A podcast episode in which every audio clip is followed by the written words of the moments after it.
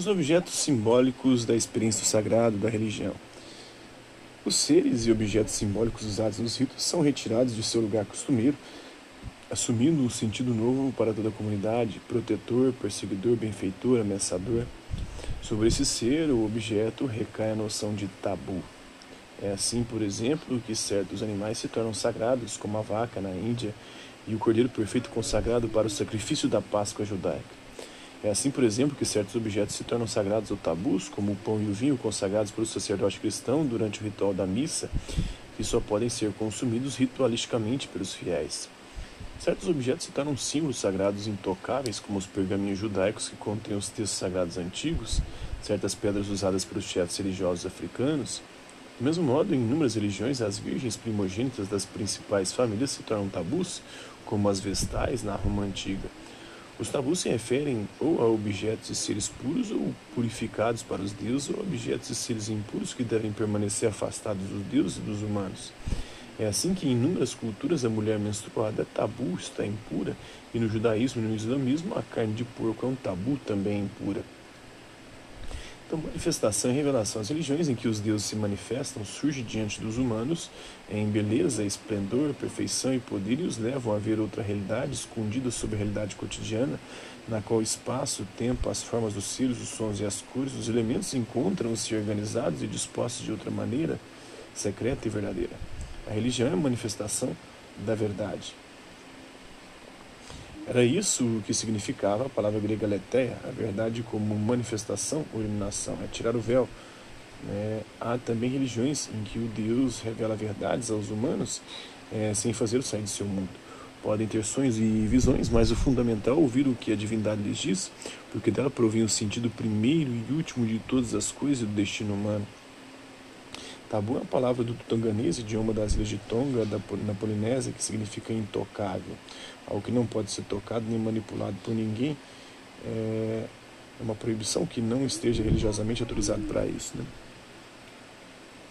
O que se revela é a verdade do mundo por meio da viagem visionária a outro mundo. O que se revela é a vontade do Deus, na qual o crente confia e cujos desígnios ele cumpre. Era isso que significava a palavra hebraica emuná. Amém, né? Significa assim seja, é a verdade para os hebreus. Né? Judaísmo, cristianismo e islamismo são religiões da revelação. Então, a verdade é no futuro, que assim seja. Né? É uma revelação de Deus que vai se cumprir no futuro. É diferente da veritas do latim, que é o testemunho. É, adequado, o testemunho condizente com a realidade em relação àquilo que aconteceu ao passado.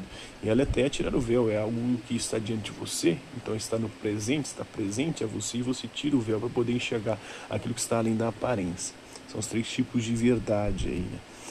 É, veritas no latim, ao passado, aletheia do grego no presente e emuná, o amém, assim seja, do hebraico para o futuro, aquilo que vai se concretizar conforme a revelação.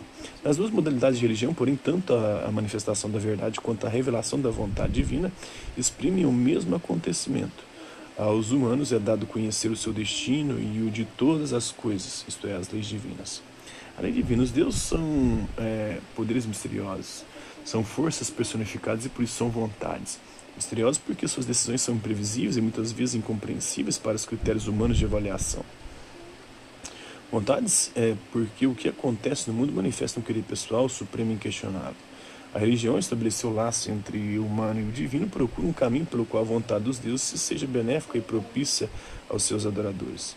A vontade divina pode tornar-se parcialmente conhecida aos humanos na forma de leis, decretos, mandamentos, ordenamentos, comandos emanados da divindade, Assim como a ordem do mundo decorre dos decretos divinos, também o mundo humano está submetido a mandamentos divinos, dos quais os mais conhecidos na cultura ocidental são os Dez Mandamentos dados por Javé e Javé ou Jeová a Moisés. Né? Javé, Javé, o Jeová, é, são traduções diferentes aí, né? A que está menos condizente com a palavra hebraica é o Jeová da Bíblia é, evangélica dos protestantes. Né? Porque o, a, a, tradução mais correta seria Javé, ou Iavé, o tetragrama. Na verdade, não tem vogal é, no hebraico, né? E significa eu sou aquele que sou. Essa revelação foi feita a Moisés. É, através da sarça ardente lá no deserto. Né? Também são de origem divina as doze tábuas da lei que fundaram a República Romana e as leis gregas explicadas ou explicitadas na Ilíada e na Odisseia de Homero, bem como nas tragédias. O modo como vontade divina se manifesta em leis permite distinguir dois grandes tipos de religião. Há religiões em que a divindade usa intermediários para revelar a lei, é o caso da religião judaica, em que Javé se vale, por exemplo, de Noé, Moisés e Samuel é, para dar a conhecer a lei também nessa religião, é, os profetas, né, é, também nessa religião, a divindade não cessa de lembrar o povo as leis, sobretudo quando estão sendo transgredidas. Essa rememoração é, é reminiscência, né? Conhecer é recordar, segundo Platão, né? mas isso é do grego. Né? Essa rememoração da lei e das promessas de castigo e redenção nela contidas é a tarefa do profeta, que é o arauto de Deus. Também na religião grega, os deuses se valem de intermediários para manifestar sua vontade. Esta, por ser misteriosa e incompreensível, exige um, um tipo especial de intermediário, que é o oráculo, que interpreta os enigmas divinos, vê o passado e o futuro e os expõe aos seres humanos. Há religiões, porém, que os deuses manifestam sua lei diretamente sem recorrer a intermediários. São religiões da iluminação individual e do êxtase místico, como é o caso da maioria das religiões orientais, que exigem para a iluminação e o êxtase uma educação especial do intelecto e da vontade dos adeptos. Frequentemente, profetas e oráculos entram em transe para receber a revelação, mas a recebem não porque tenham sido educados para isso, e sim porque a divindade os escolheu para manifestar-se neles. O transe dos profetas e dos oráculos difere do êxtase místico dos iluminados, porque no primeiro, o indivíduo tem acesso a um conhecimento que pode compreender e por isso pode transmiti-lo aos outros, enquanto no segundo não há conhecimento, não há atividade intelectual que depois seja transmissível a outros. O que há um mergulho e fusão do indivíduo na divindade, é o nirvana, né? uma experiência intraduzível e intransmissível. As religiões reveladas, diferentes, portanto, das religiões estáticas do êxtase, né, realizam, conservam e transmitem por escrito oralmente a revelação recebida em visões e sonhos por profetas e oráculos. A vida após a morte. Vimos que o sentimento religioso e a experiência da religião são inseparáveis da percepção de nossa mortalidade e da crença em nossa imortalidade. Toda religião, portanto, explica não só a origem da ordem do mundo natural. Oi.